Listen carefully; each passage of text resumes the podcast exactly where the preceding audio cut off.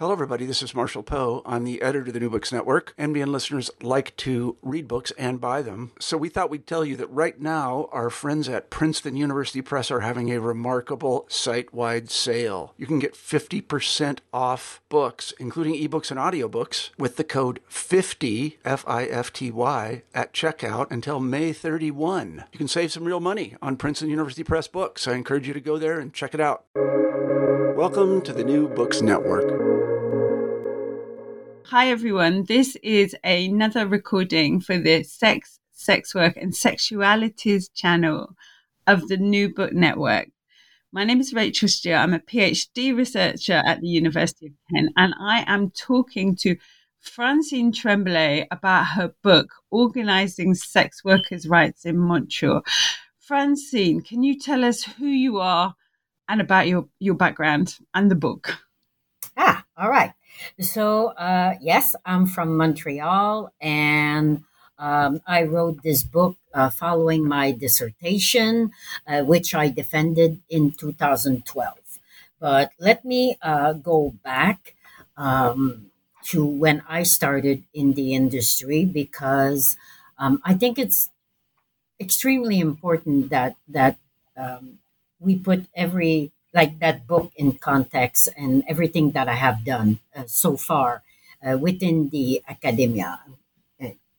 Um, I I started in the industry in uh, '69. I was 17 years old. I left in 1988.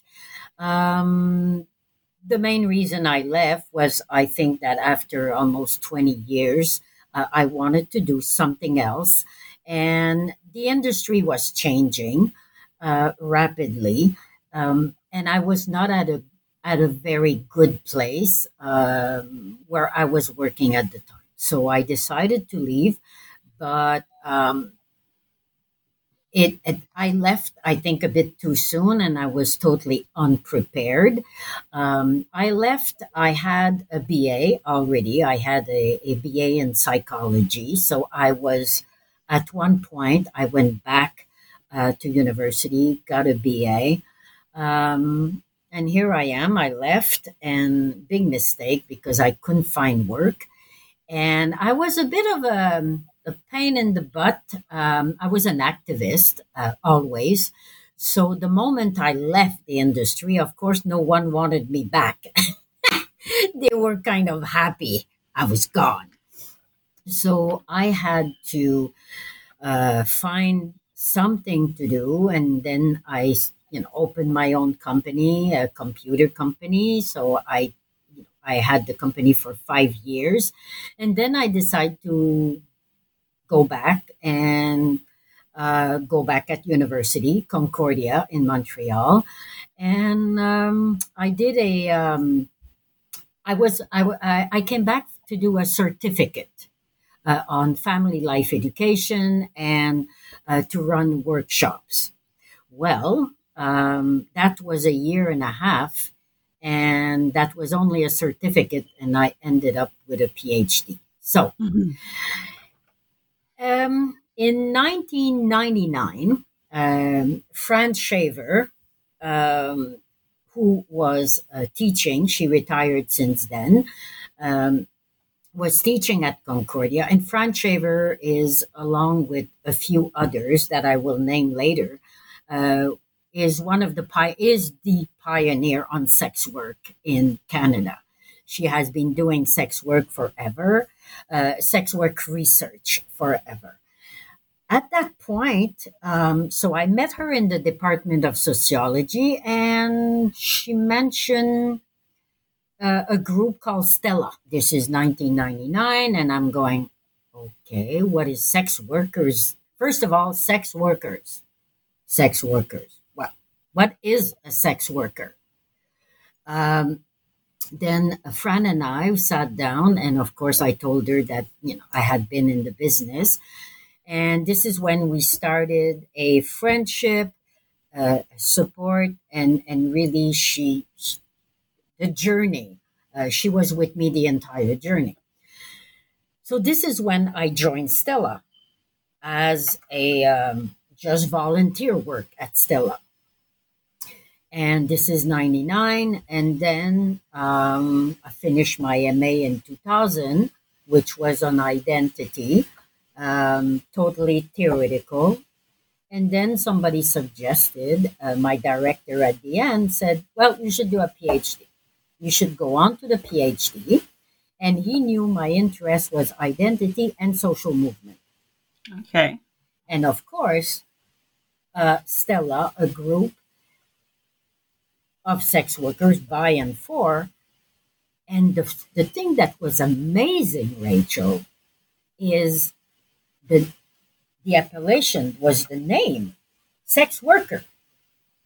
Okay, so then I guess I'm a sex worker. you know, it's like uh, I have, I actually have a term, I have an expression, I have a word that belongs to me. I mean, Yeah, sorry. It's so funny you should say that because I've been having this conversation with people a lot recently, and for anyone listening, like the the the the, the phrase "sex worker" is generally used in preference to the word prostitute. Okay, and I have no problem with the word prostitute, but I don't think work, sex worker, really kind of captures what it is that we do because Yeah. the work sounds like a lab- laboring, and I and I was never a laborer. Yeah, the the work doesn't capture the hustle that's involved. so I'm tempted to favour sexual commerce nowadays. Oh, okay. Sexual commerce. Okay. Yes.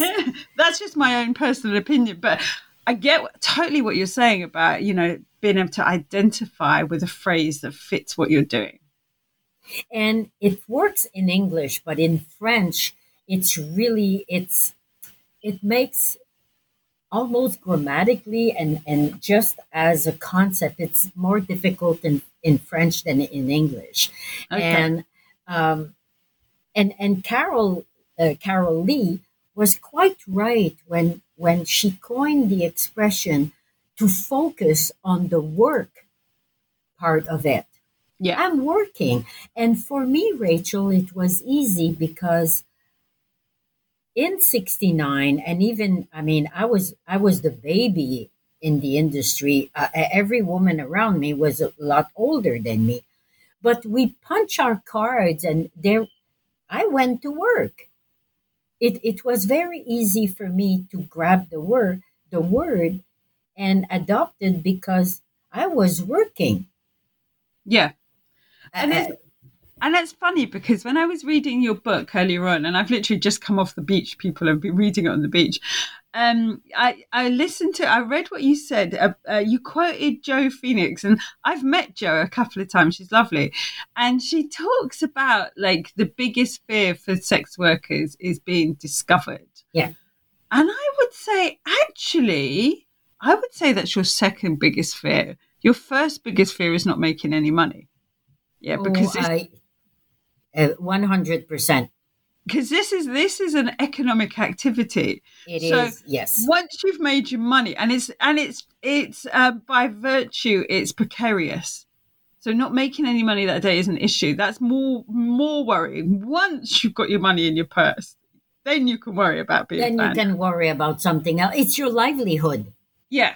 And I think that sometimes it's that type of stuff that that people who, you know, well-meaning sort of um, researchers who don't have lived experience don't understand. There's worse things than being caught out, being a, you know, being a, uh, you know, someone selling sex. The worst thing is not selling sex. Not not being able to make a living out of it. Not uh, being able to actually, uh, you know, pay your rent and and be independent. Uh, Yeah. your your your life. It's your livelihood. It's as simple as that. You're working. Yeah. I don't think I've ever seen any of the academic literature talk about the anxiety or that feeling that you get if you don't make any money. You know, No, they that- don't. No, because uh, you know there's you know there's so few of us with that actual lived experience. Um, so so how did you come to write this book then? Because it's an awesome book. Um, so at the end of the defense, which was not an easy, um, it, it th- there was a lot of controversy around my analysis, um, and finally, I I ended up uh, the book, I'm so happy because finally the dissertation was never published at l'UQAM where I, I you know, defended it. So, um, but they all, Colette Parent, uh, Fran Shaver, um, and, and Cecilia Benoit, uh, uh, uh Chris Bruckert, who are researchers uh, in Canada, con- well, they, they told me that, you know, it would be great if you would transform this into a book. Um, in order to survive, uh, especially in you know like almost uh, you know 15 years ago i had to teach a lot at concordia. So it gave me really little time uh, to actually write okay to actually change it uh, transform this into um, you know a book when okay so i guess you know that uh, in canada uh, stella and and canadian sex workers organization finally made it to the supreme court and won at the supreme court. And uh, we won the fact that it would decriminalize uh, sex work uh, de- decriminalize especially prostitution which is always the problem. It's always what people are you know they get excited about. Um, to finally after one year so we finally won and then one year after and i think the book explained this pretty well a year after in 2014 if i or 215 i have to verify the dates it was overturned and to have what we call the bill c36 right? And this bill now is, um, I keep forgetting I have a mental block, is Protection of Neighborhood and the Exploited Person Act. So this was by Peter MacKay, who was at the, the, the Justice Minister, conservative government, and everything we worked for for at least 10 years, all the effort, were for me went down the drain because it made it made sex work. It made the industry even more dangerous. I remember i was in halifax in canada and i decided to write the book and this is when i start so we're around 215 i rewrote the book uh, three times um, send it to publisher. It was not working and i know it was not good enough and i know that but nobody believed that i could actually turn it into a book. They said it was too much work which was i i thought that you don't know me. Um, to finally have this person at lexington um, accepting uh, the book um, we met at um, Fran we didn't meet. She emailed me and she reached out during I was celebrating Fran Shaver's retirement. Um, and um, she wanted to meet. We finally did not meet in person, but we exchanged email and she sent she said, send me your proposal. And I think it's Emily. It's at the, the beginning and the uh, acknowledgement. Her name is there and I sent her the uh, the the proposal, and she accepted immediately.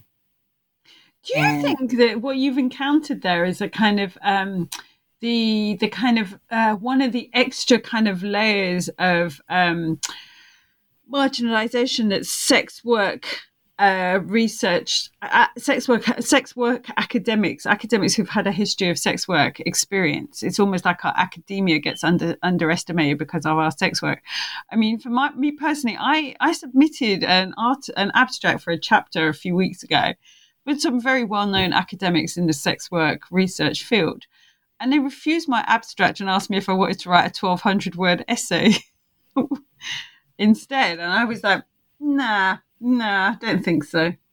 Don't think and, so. And what was the reason? Titillation, I should imagine. But I think, I, I think that's that's what happens, doesn't it? That what that's what happens in our field. Um, we we we uh, face an extra layer of discrimination. It's never talked about. Yeah, okay, and- it's never yeah. talked about. Yeah, and and I agree with you on that. It's um, they they want us to write about victims. They want us to write about sexuality. Um, uh, um, they're not. It's like they they want to appear like as a scholar. I I I, I don't know how to say. It's like they they want to hear about victims. They want to hear about trafficking. They want to hear about sex, like the one that you read on um, the, the just the research, uh, the paper, okay, the article that thank God Cecilia Benoit uh, um offered me the chance to write this for a special edition. One of the reviewer asked me to get into the sex war, and I said no, no, this is done. What do you want me to say about the sex war? Yeah, it's done to death. We've moved It's on. It's done. I want to talk about work, about labor. I want to talk about labor's right. I want to talk about safety and right that comes with labor's right. I, I don't mind if another person wants to get into sexuality. By all means, no, I can write about sexuality tomorrow. But this is not what the article was about. And if you see the last, if you look at the last chapter of the book, this is how I end. Enough about sexuality. If I can write about sexuality, but this is not where I'm at now. Yeah, and I think that's really important as well because when I was reading this, um, it made me think of Beloso, is it uh, Brooke Beloso, and what she talks about is this really unhealthy fixation on sexuality and gender studies that distracts from sex work as a topic of work. And I think that's really important because what I what I perceive, and I don't know if you agree with this, is that there's actually a fetishization of the relationship between a sex worker and her client to the exclusion almost of almost everything else that's going on in her life. And actually, non sex working academics don't tend to sort of like understand that actually the punters are really not that important. If you're not getting them and you're not making any money, then they become important.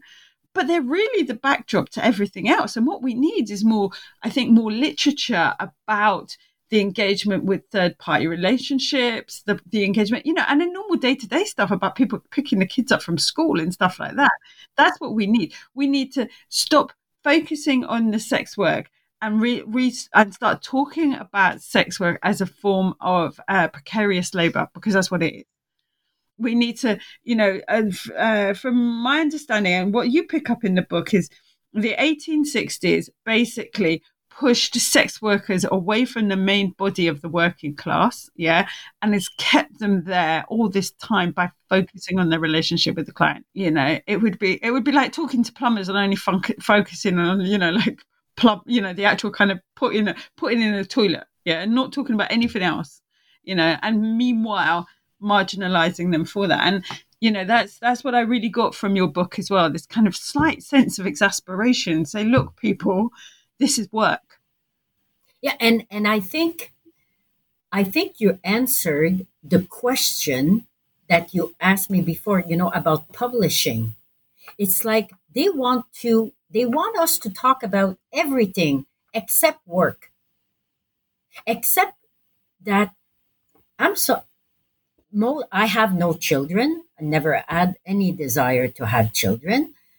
But i'm very aware that so many sex workers, so many people, so many women in the industry have children, have they have so much outside of, you know, being in the industry, but only in the industry are we are you know are people focusing on on what they're doing on their work about sexuality.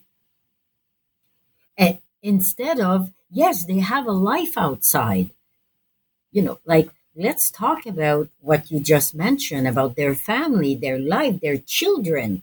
Yeah.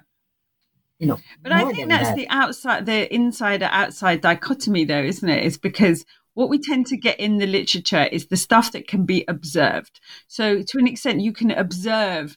You can observe certain aspects of sex workers' lives. You can observe them stood on the street. You can observe uh, sort of um, online forums. You can observe people webcamming. So you can you can make extrapolations from those obs- observations but that can be really damaging. And uh, that what actually needs to happen is that dis- the discussion has to go back to the sex worker to actually kind of talk about what they, you know, about their actual experience. And on this note, um, most probably the the last uh, you know paper, uh, the article you read, will most probably be the last one I will write at this level, like interviewing.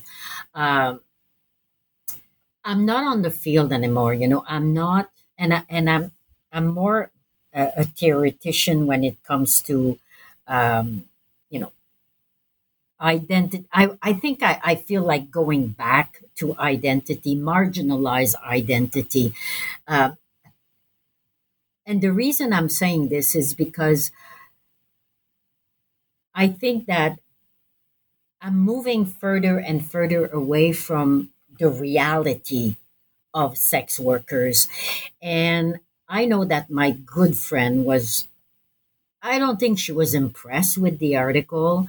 And the reason why it's because, you know, everything we write, everything we say, prohibitionists are like, you know, vultures. They're just looking and, and, you know, one, one sentence one thing I say, one thing I write will end up being twisted and may damage the movement. And like I told her, I said, I cannot carry this kind of responsibility. Not in Montreal.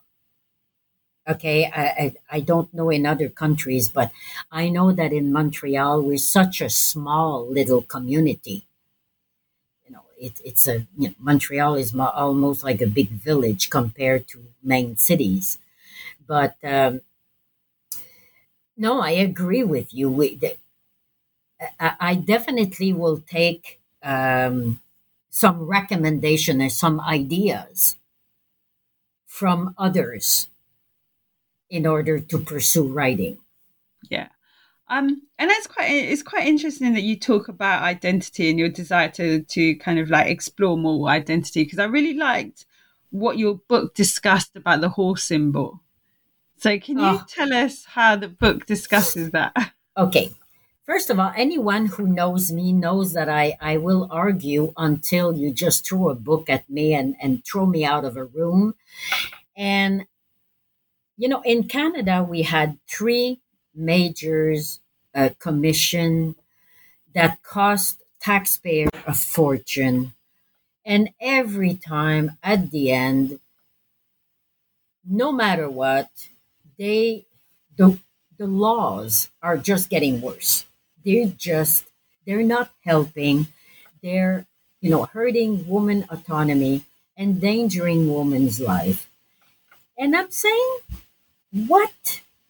Why is it after hundreds of years, at least 120 years since 1880, since 1860s, that we have these conversation over and over again, and in Canada, at least 45 years.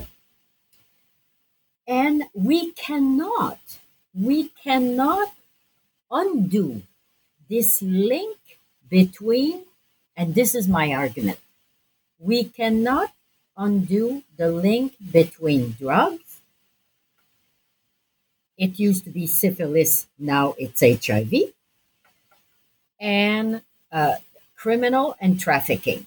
We cannot undo what, according to my research and my argument, whatever was created in 1850, 1880 is very much alive.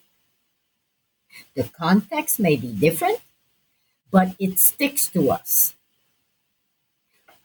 Sex workers, first of all, there's no such a thing as sex work. It's immoral, dangerous, only desperate women would enter the industry. Organized crime is, uh, you know, manage the industry. We cannot undo. It is glued to us as sex workers. Drug, um, venereal disease or you know, HIV, and trafficking. That was my argument. That is from beginning to end. That was my point of departure was the whore symbol because um, what's her name? Um, uh, the, the, prostitution prism uh, fail, uh, Gail Pheterson. She introduced the whore stigma, but she never recalled the history behind it. And they, uh, I know that some some people when I was writing the book, uh, I know that one of the reviewers say, "Why do you? Uh, we don't need that part." And I insisted because the book is not for academics. The No. book is for the general public. Yeah, yeah. And I don't, I don't think the general public necessarily, um, you know, are sort of privy to the sort of uh, debates that we're privy to, maybe, especially around things like the conflation of like sex work with trafficking. You know, that's become so insidious that you can, it's virtually impossible to have a conversation nowadays about any form of sex work without mentioning the T words. You know, I absolutely refuse to engage with it. Yeah, not having it, not having it, um, because it's it's spurious you know but i think it's this and I, I i don't know if you agree with this but it's almost like this. It's that the most disadvantaged of the sex working field because there are women on the street. I do i you know i do street um interviews i do street outreach um the most disadvantaged disenfranchised women are used by political actors in order to push through an agenda that controls the economic activities of those of us who are better able to stay away from the law. You know, it's a, it's proximity to the law, and it, it it works very well to keep some people close to the, the law because you can carry on legislating against against sex work based on these the most disadvantaged. And I speak from experience of just um, uh, being part of two researches, and we found that policing, heavy policing, attached to the Nordic model increases violence. Yeah that women experience. It we've got the proof. We've got the evidence. We did quants. We gave them what they wanted. They want figures. We give them to you. But we're still hearing these same tired old arguments because actually people make political uh, mileage. It's like political clickbait. Uh, know one oh i agree with you on that. And i have to oh it just reminds me um, i teach a course at concordia because you know thank god for fran shaver because she actually put it in the curriculum in uh, at, at the industriology department um, there is a group um, uh, there's a, a, a video recent video uh, on YouTube that comes from prohibitionists in in Canada. Okay, so there's four four main women on that video, and especially one of them has been with prohibitionists and of course you know like uh, e- equating sex work with trafficking and and and you know rape and and torture and and drugs and and victimization and i showed this video this in class and i looked at it and of course she was crying and and i looked at it and i said they are exploiting this woman in order to make a point. Now, I'm sorry, but you prohibitionists are exploiting women's pain and they make sure they stay in pain. They make sure they relive they relive whatever happened to them at that time. That was such a realization for me, and this was just now. This this is the session that I just uh, ended, and I will I will definitely work on this uh, more because I will be teaching the course again. Yeah. But I mean, I have to show. I will send you this. Uh, this. Please. Uh, uh, please. And for anyone listening, the um, the article that uh, Francine has written, I will include it in the, the blog that goes with this, so they can access the, the article as well. But yeah, I am. Um, I I hear you, and it's almost. Um, I always get the impression like this. Like most sex workers, you don't know they're sex workers. You're never going to find them unless you happen to come across them online. Yeah, they're nowhere near anyone, any of these prohibitionists. I always imagine like one woman stood on the street surrounded by social workers, prohibitionists, police, whilst everyone else is making money. Yeah, like sex workers left the building a hundred years ago, and that's the issue. This is the issue: is that they can't access people that they can't access without the use of a gatekeeper. Yeah, what's exactly. that? What's the gatekeepers? There's always the criminal justice system. Yeah, Mhm. it's always a criminal. It's all, the gatekeepers always come through the criminal justice system. So who are they? Who are they engaging with? Women that are engaged with the criminal justice system, and they use that to kind of like you know, as an example of where the industry is at. You Mhm. know, it's it's just exploitation. It's it's actually a form of. I, I feel like it's a form of colonization. You know, they Mm. take they take people's narratives and use it for their own their own. You know, oh, absolutely, absolutely. And they use.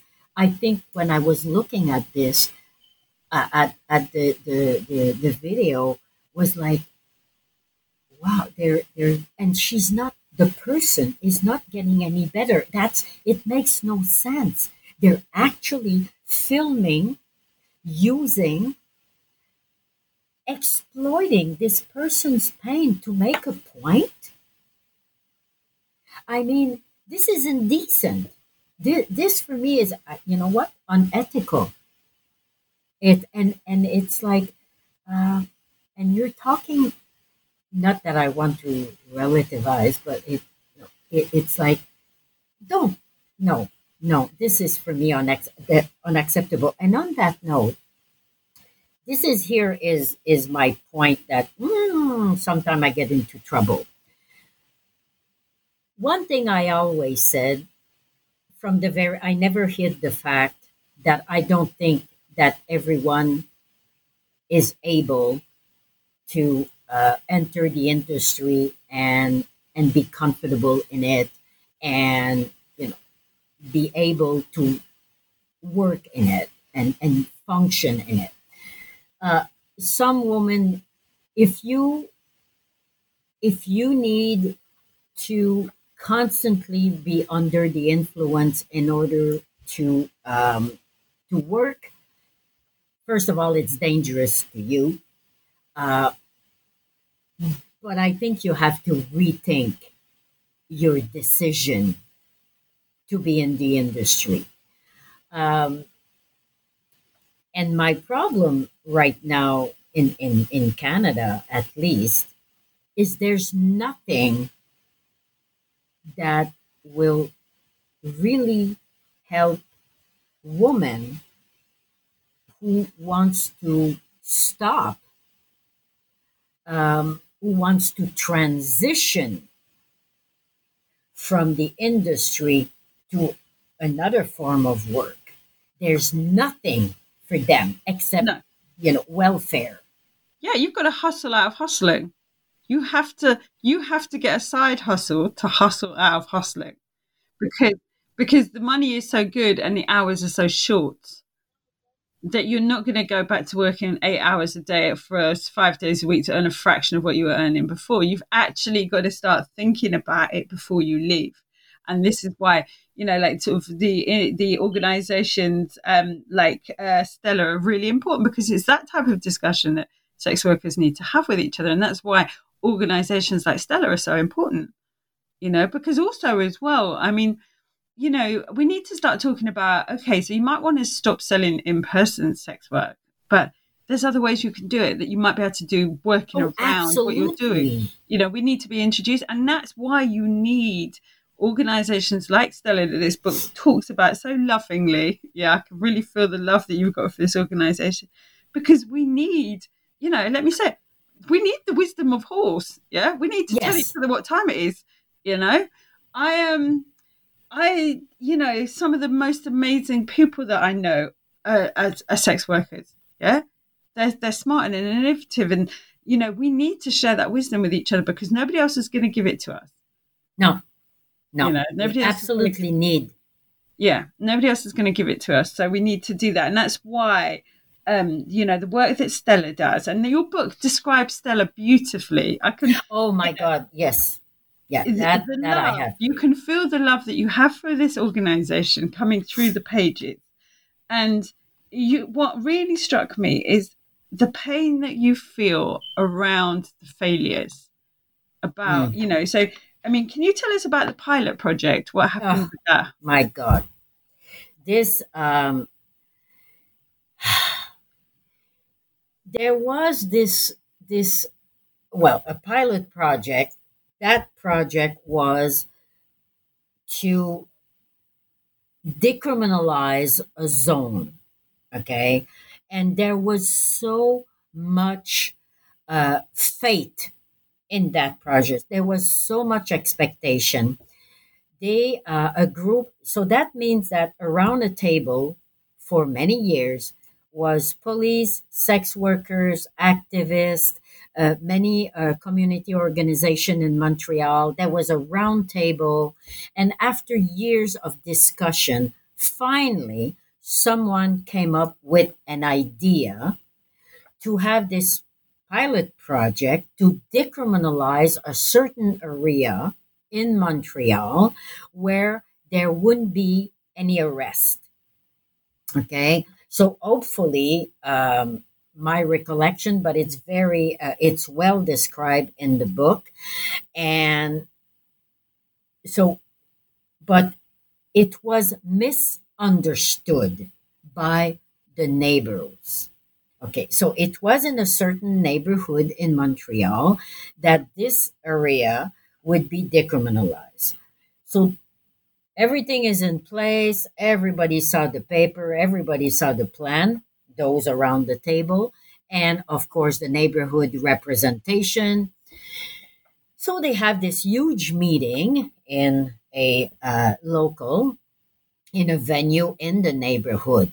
Well, first mistake the, the project was introduced by a French person, a French from France. Okay. Now you have to understand this neighborhood is, uh, there's a lot of poverty. Uh, people are struggling. Um it is it, it is a well-known neighborhood in Montreal where there's a lot of uh, petty crime or you know it, it, it and they introduced that project in that neighborhood by a French person from France. Well, of course, it took apparently, I was at Stella at the time, but I was not at these meetings. It took a few minutes for, first of all, for people starting to insult, scream. Uh, it turned into total chaos. Uh, they the the the neighbors of people that were there. Apparently there was about 300 people. People there starting to say not in my neighborhood. You will not you know we have enough trouble here that you will not you know convert my my neighborhood into a giant brothel. And the the, the main uh, the main problem they had, they said they were not consulted. They were consulted.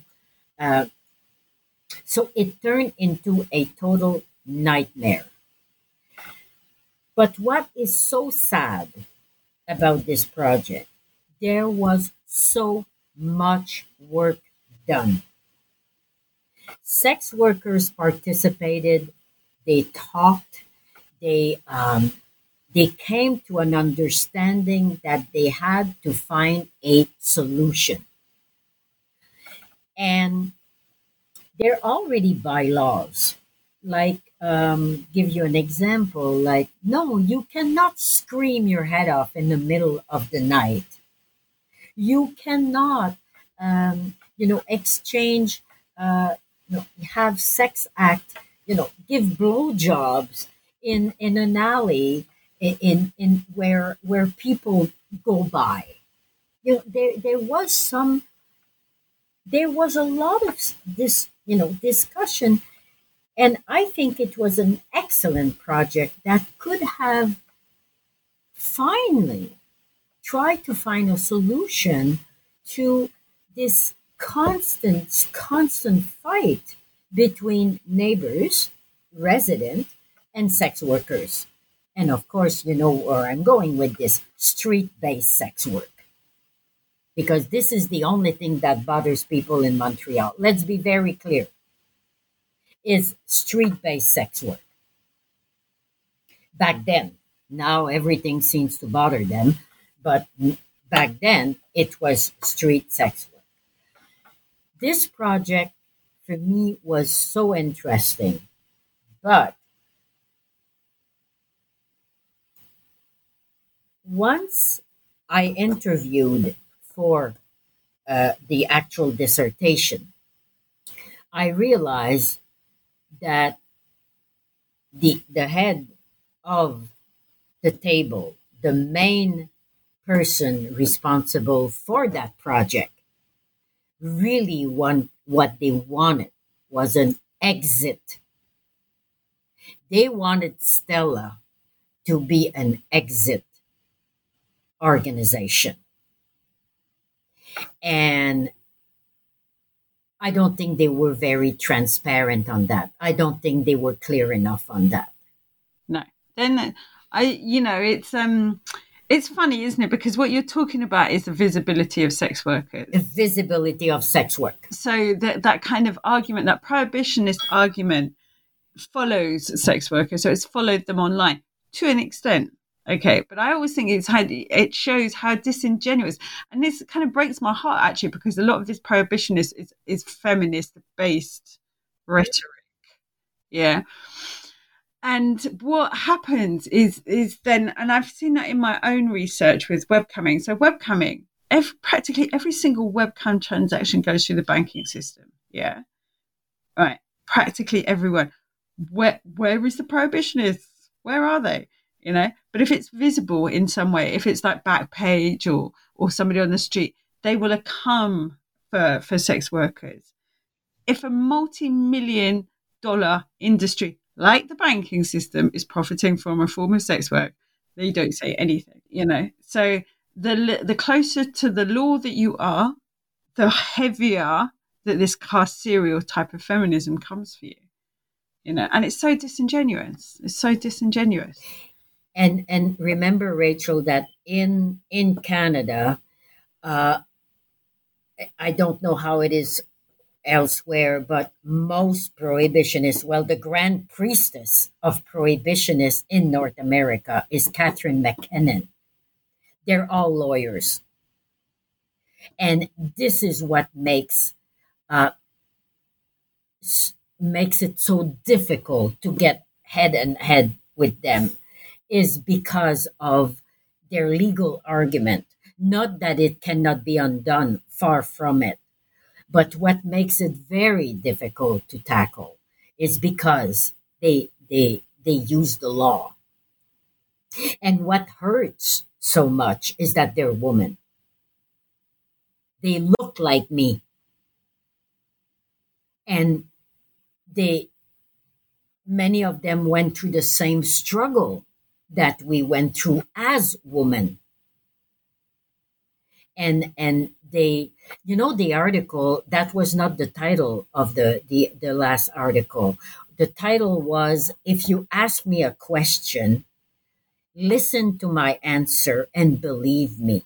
That was the genuine title. And whoops i just forgot i forgot to oh, to plug my Uh, that was the genuine title. What hurts the most is the only thing they will actually believe is if I'm a victim. They will not believe anything else. No, but also as well, they're kind of like their their total failure to recognize that this actually creates that this dance creates victims.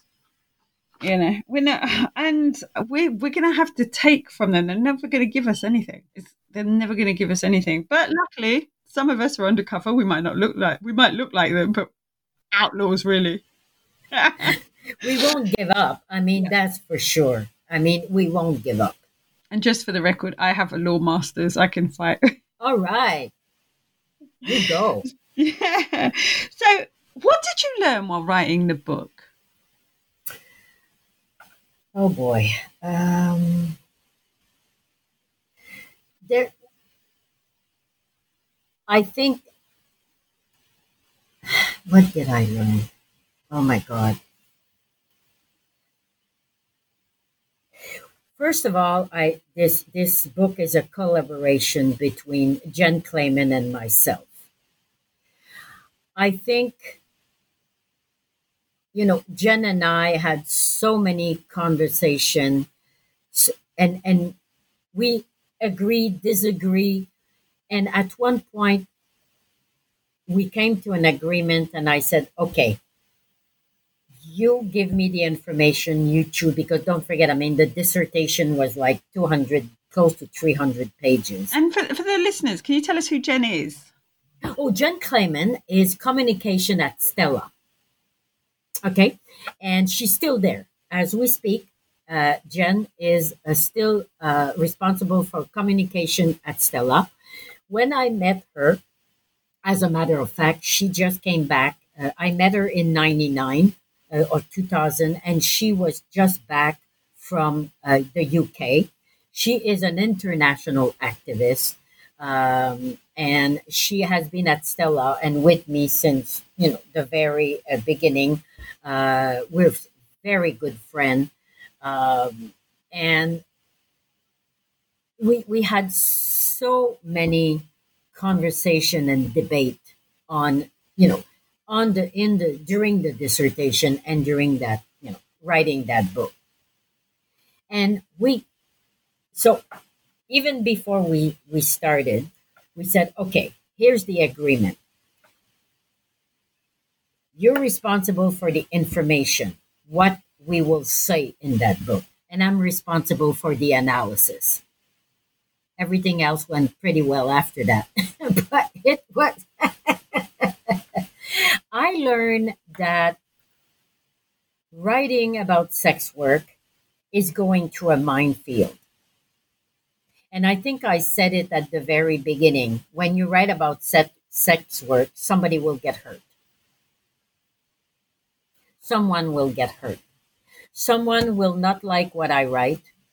So a prohibitionist will just wait for me to make a mistake, say something that I'm not supposed to say, write something that I'm not supposed to write.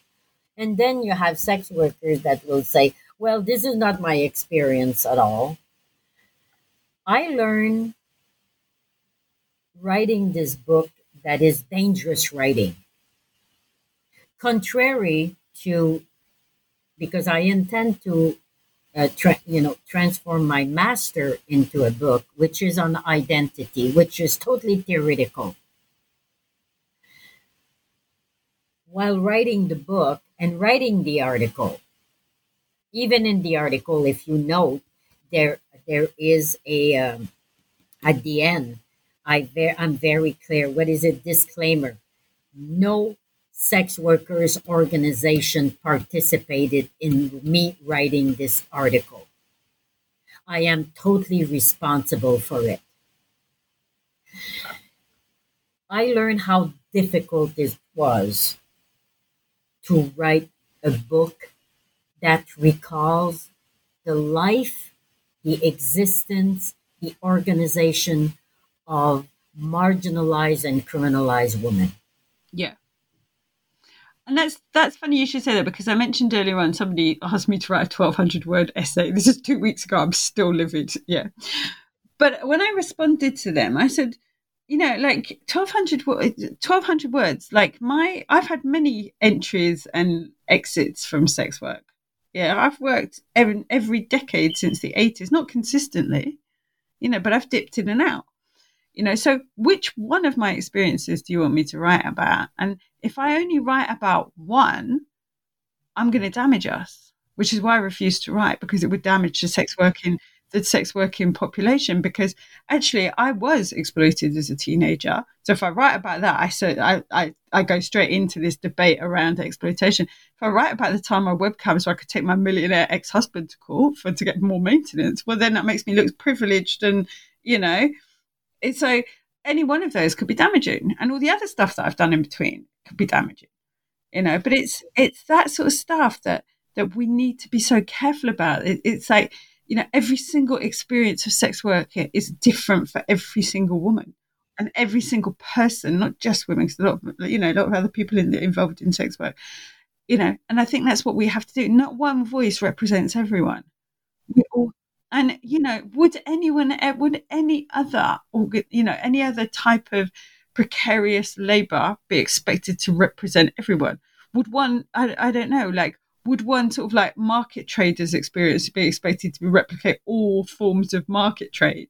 Would one cleaner be expected to represent all cleaners? No, of course not. It's not realistic, and that's the issue, isn't it? That's the that's the reductionism that we face. We we we reduce people's experience to the most heinous, uh, you know, and then we legislate it, and that's not that's not that's not on but I think it's quite funny as well because I think what's happening here, and I kind of you wrote about this, you write about this a lot because you you write about the um you write really nicely about the landscape, the physical and historical landscape of Montreal, and you use it. So you use the kind of um the the sort of campaigning that went on there to compare it with the the British system, and basically what you talk about is a, the um the legislation against uh, uh, prostitution at a point where we're we're, we're entering heavy industrialization.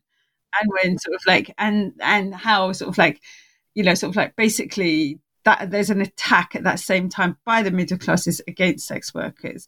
And i'm really interested in how that narrative changes now that we're not heavily industrialized now more and more middle class women you know technically middle class women are, are having to be involved in sex work because actually you can't make money you know, when I interviewed 35 webcam performers about their experiences of like webcamming, over half of them had degrees.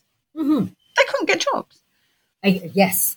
They couldn't Absolutely. get jobs. And and that is what I really like about your book is because the book puts it into it uh, puts it puts Montreal into context. It puts Montreal into context. You know, the, the sex working experience there. It puts it in a an international perspective it, it, brings up the debates that as sex working researchers we're all very familiar with but introduces them in a way that's kind of like digestible like i said i read the book on the beach earlier it was a, it was a pleasure to read um, and i just felt that it was a really good crossover book for for you know you made your point as a as a sort of sex worker it was readable for an academic it's readable for for people who aren't academics and it gets the types of stuff that us as, as sex worker researchers are very familiar with that maybe the general public is not so familiar with. and so the I'm conflation, sorry, the conflation with trafficking and oh, how that God. replicates the white slave trade debate oh. of like a hundred years ago. They they get hysterical around this. It drives okay. And oh, and by the way, what is interesting is they uh, and and Guilford, who's an, an historian, and I, I just love to mention him because he's the one who argued that the so called pimp, this criminal, came in our life as sex worker after she was thrown out of the neighborhood, after this woman found herself alone. So, who wants to come, uh, you know, who wants to associate with a whore? Really, she was left alone with no protection. This is when the association with, okay, so I need a protector. I need someone who will keep an eye on me. Well, And Guilford is very interesting that way. You know, I catch that sentence, this historical moment, so important because these situations have isolated back then, has isolated women to the point where, what do you want me to do? You know, I, I need a, com- you know, and this why soldiers and, and were such good companion. Yeah, I mean, they're perfect. They're perfect the companion. Book, the book, the book talks really interestingly about the, the sort of like the co-location of sex workers and soldiers in, in Montreal's past. And I really, I really like that. I really enjoyed that because I remember reading Walkowitz years ago about the Victoria, Victorian prostitution, and one of the the kind of um, the sort of uh, vignettes she uses is a is a woman who who sort of like who whose main clientele was soldiers. She likes soldiers, and why wouldn't you? Because it would be like people of your own class, wouldn't it? You know, and that's the thing, isn't it? It's like that kind when you get to that debate around pimp, yeah. I mean, it's a like that. We never really talk about this absolute uh, sort of like two pronged attack on the the the non-deserving poor, the people, the poor that want to do something about their poverty but don't want to come through the middle classes to do it. You know. So what do you do? You get women that are sort of like uh, operating outside the system. You don't just criminalize them, but you criminalize the men that they associate. Oh, of course, yes. I mean, you know, in, in, in the UK law, you can get seven years incarceration if you live off the earnings of a woman who's engaged oh my in God. prostitution. But I mean, that mean that could mean her paying the rent. Mm-hmm. You Mhm. know, with no violence, no coercion or anything. So it's a, it's an undermining of a sort of like working class subculture. I think that we don't really ever really talk about. You know. So And- yeah, and- so I've I've thoroughly enjoyed reading your book. You know, I've really really read enjoyed reading your book. Um, you said previously that you didn't write it for an academic audience. Who did you write it for then? I write, and I, I, I, I write it. I wrote it because I just want people to actually read it and rethink. Just can we have a real conversation? Can we have a dialogue? First of all, on just this reputation. Okay, the pilot project was ruined in part. It was like if if you read uh, and and of course I had the excerpt, you know, at length in the dissertation. If you listen to people in the neighborhood, close your eyes, and we are in the 1800.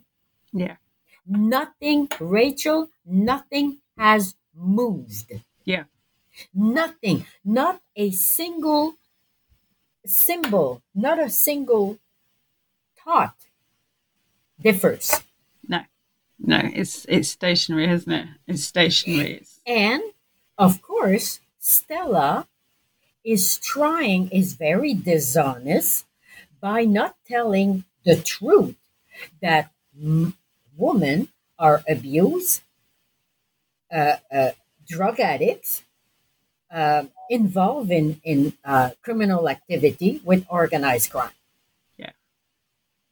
And they're trying to make believe, to deceive, they're deceiving people by the you know the government is actually giving sub you know subsidized grants to organization that encourages that encourage this kind of relationship between organized crime and women. And they're not sex workers by the way they're only these poor women that are abused exploited by criminal yeah. And just to clarify, this was the argument against Stella. That, that Oh, Stella was this being, is the argument against Stella that came out in writing in newspaper at the time. In newspapers at the time, I have quote verbatim yeah, actually saying a lot better than what I just said now. yeah. So what's Stella doing now? What's what's happening with Stella? Um, right now, I think the well, first of all, I think uh, uh, I would have to refer you to uh, Jenn Clamen. But right now, I think we're they're organizing again uh, for another uh, campaign to decriminalize to change the laws. So okay. that's the only thing I know for now because uh, I did not have I didn't even have the time to read the, the, the latest newsletter that came from Stella. As a matter of fact, um, I will definitely ask Jenn, um, you know, to have the latest news. But the last I heard is that there's another campaign, and I um, it's the uh, coalition, Sex Workers Coalition, um, Canadian coalition, and I think Stella is member uh, of this coalition, and they're doing uh, they're back uh, lobbying, they're back uh, you know campaigning to have the law change one more time. Well, if it helps, um, like I had a report released yesterday that I've done for the Doctors of the World about the impact of um, of withdrawing um, services from uh, just a health based service and giving them to an exiting service and the impacts that this has had over on women's health and women's safety before and after the COVID period. I, and uh, for, for the listeners, I will put that in the um, the blog as well, so people can have a look at that. Francine, it's been amazing to talk to you. What have you got planned next? What am I planning next? Oh my God. Um, like I said, most probably um, something on, you know, mar- I think marginalized uh, woman. Uh, basically, going back on identity, marginalized, criminalized identity. I have to give it a bit more thought. Uh, I definitely want to take the time to uh, read a bit more about what Stella doing right now. And of course, I will be involved in activism, um, you know, writing either letter or with students. Students are very active right now in terms of decriminalization of sex work. They really um, are trying to do, you know, their part on it. Yeah, bless them. So um, that's the end of our podcast. I was speaking to Francine Tremblay about her amazing book, Organizing Sex Worker Rights in Montreal, but we seem to have talked about everything else as well, which was an awesome pleasure. My name is Rachel Stuart. I'm a PhD researcher at the University of Kent. And this is a, a podcast for the New Book Network under the channel Sex, Sex Work, and Sexuality. Thank you so much for listening.